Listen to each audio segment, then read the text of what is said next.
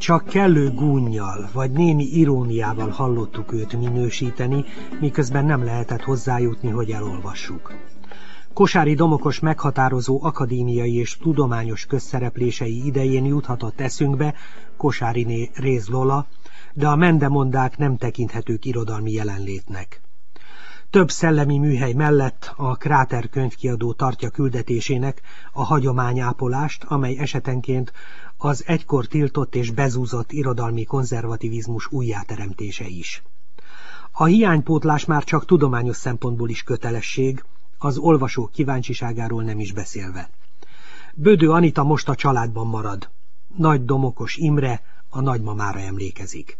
Ez a fénykép akkor készült, amikor 1942 őszén Harsányi Gréte, Harsányi Zsolt huga, írói elneve egyébként Sáros Pataki Mihály volt, készített az új idők számára egy nagy interjút nagymamával, bemutatni a írónőt és nagymamát egyszerre. Na most ugye ez itt nagymama, ez az úr matrózruhában, ez én vagyok, érdeklődően nézem, hogy a hölgyek mit csinálnak, Balást viszont nem érdekli semmi, ez a pólyása jutka, és ez az ifjú hölgy, aki el akarja szedni a most már elmaszatolódott képen nem látni, hogy mit, a kisbabától, mert neki úgyse kell. Ez a riport aztán meg is jelent az új időkben ezzel a fényképpel, és valami isteni csoda folytán minden háborút, mindent megért ez a másolat. A könyvbemutatón az unokák rajzolták meg Kosáriné Réz Lola, vagy ahogy ezen a könyvbemutatón a leggyakrabban elhangzott a nagymama portréját. Kiderült, hogy 70 évesen együtt tanult az unokákkal fejelni, karácsonyra gyermekkönyveket írt, mesélt, énekelt az unokákkal, hogy káposztást szvekedlit fő főzött, mert az volt az egyik unoka kedvence. Ebből a nagyon személyes portréból mi érződik, vagy mi jött át az írásban? A nagymama elsősorban a gyerekregényekben szólal meg.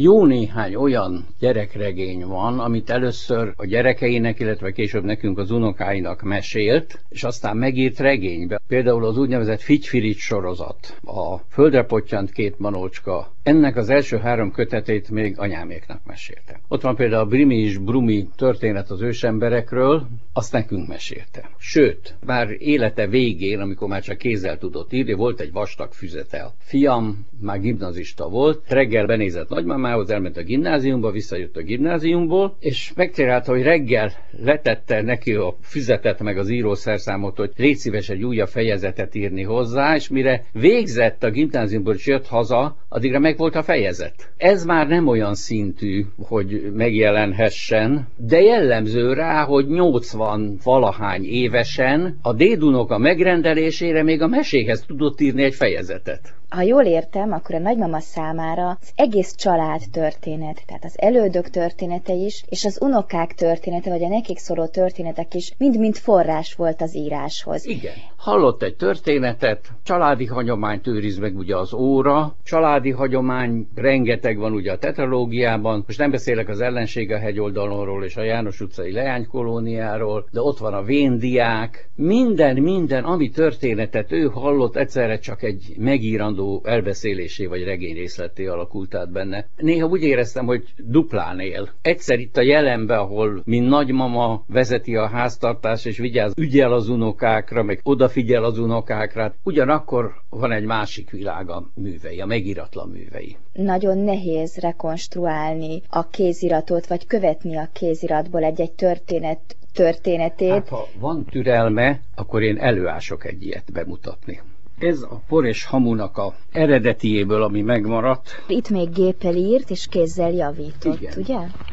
Látja? Hátára is. Alig lehetett géppapírt kapni. Tehát itt van egy oldal, ami látszik, hogy különböző méretű papírok is. Látja, mind a két oldal, háromféle oldalszámozás a két oldalon. Ez teljesen áthúzva, kihúzva belőle, belejavítva. Por és hamut azt eltemette magában sokáig. Aztán én elkezdtem vele egyetemistaként, hát 60-as években beszélgetni, és addig beszélgettünk, addig beszélgettünk, hogy a hangvölgyi mennyus így, hogy a tini úgy, és aztán, amikor én már nem voltam a nyakán, akkor megírtam. Az unokák nagyon pontosan ismerik a nagymama könyveit, a szövegeit, szinte ez egy furcsa kettős viszony. Egyrészt egy érzelmi viszony a nagymamához, másrészt szöveggondozó felelősségével beszélnek a kéziratokról, és a kéziratok sorsáról, vagy a történetek keletkezéséről. Igen. Ez hogy alakult ki? A nagymama elvárta? Nem, semmit nem akart a kézirataival. Ő nem törődött a kézirataival. Kivétel volt ez a szerencsétlen megcsonkított por és hamu és a kampadária, ami ugye befejezetlen. Mint hogy a tetralógia az tulajdonképpen mindig lóg a levegőben, mert Mária szobor Budán, amiről álmodozott, erről nem beszélgetett, vagy akár csak a epilógusnak való nekikezdés előtt úgy, úgy jöttek elő az elképzelései is, és a beszélgetések során alakult ki az általa legelfogadhatóbbnak tartott érezte, hogy a Mária szobor Budán, ami egy több tíz éves regény lett volna, arra nincs már energiája.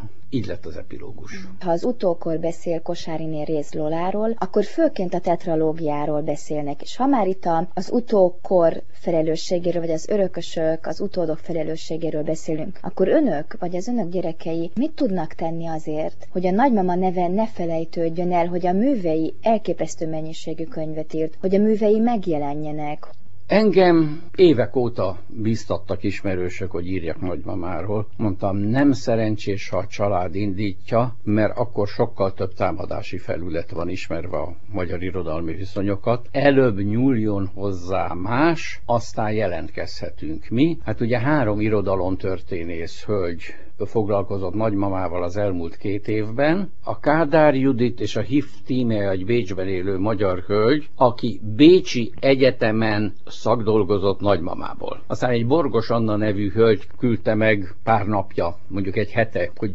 szóljak hozzá egyrészt, mint leszármazott, másrészt, mint irodalomtörténész. Az, hogy most a, ebben az Aranyrök sorozatban megjelenik a tetralógia együtt, az, hogy vannak a női irodalom felől jövő szerzők, akik írnak tanulmányokat Kosári Réz Loláról, ez megindíthat valamit? Elkezdődhet valami esetleg az életmű újra gondolása? Csak remélni tudom. Az emlékiratokról a család úgy döntött, hogy nem jelentetik meg. Tapintatból? Igen. Az emlékiratok valami valamennyi változata nálam van. A régi naplója az a Pest megyei levéltárban. Annyi változatban kezdett neki, mint a Kampadária naplójának, de amikor eljut a saját házassága idejéig, akkor ott egyszerre van egy öncenzúra és egy túlzott kitárulkozás. Másrészt mindegyik befejezetlen. Ebből csak azt lehetne csinálni, hogy kiválogatni az közérdekű részeket. Mondom, stimmel addig, amíg nagylány lesz. De aztán a házassága után volt benne egy olyan, hogy csak arra szeretett emlékezni, ami ugyan pozitív tanulsággal szolgál találtam egy olyan, szintén nevezhetjük akár skatujának is, amiben beletették Kosárinél Rézlolát, ez pedig a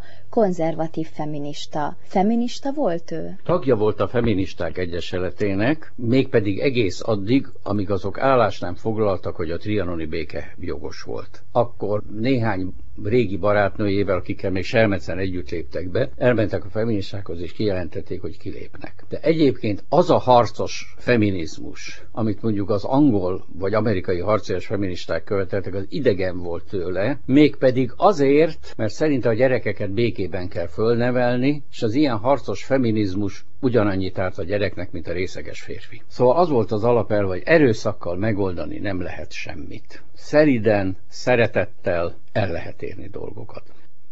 thank you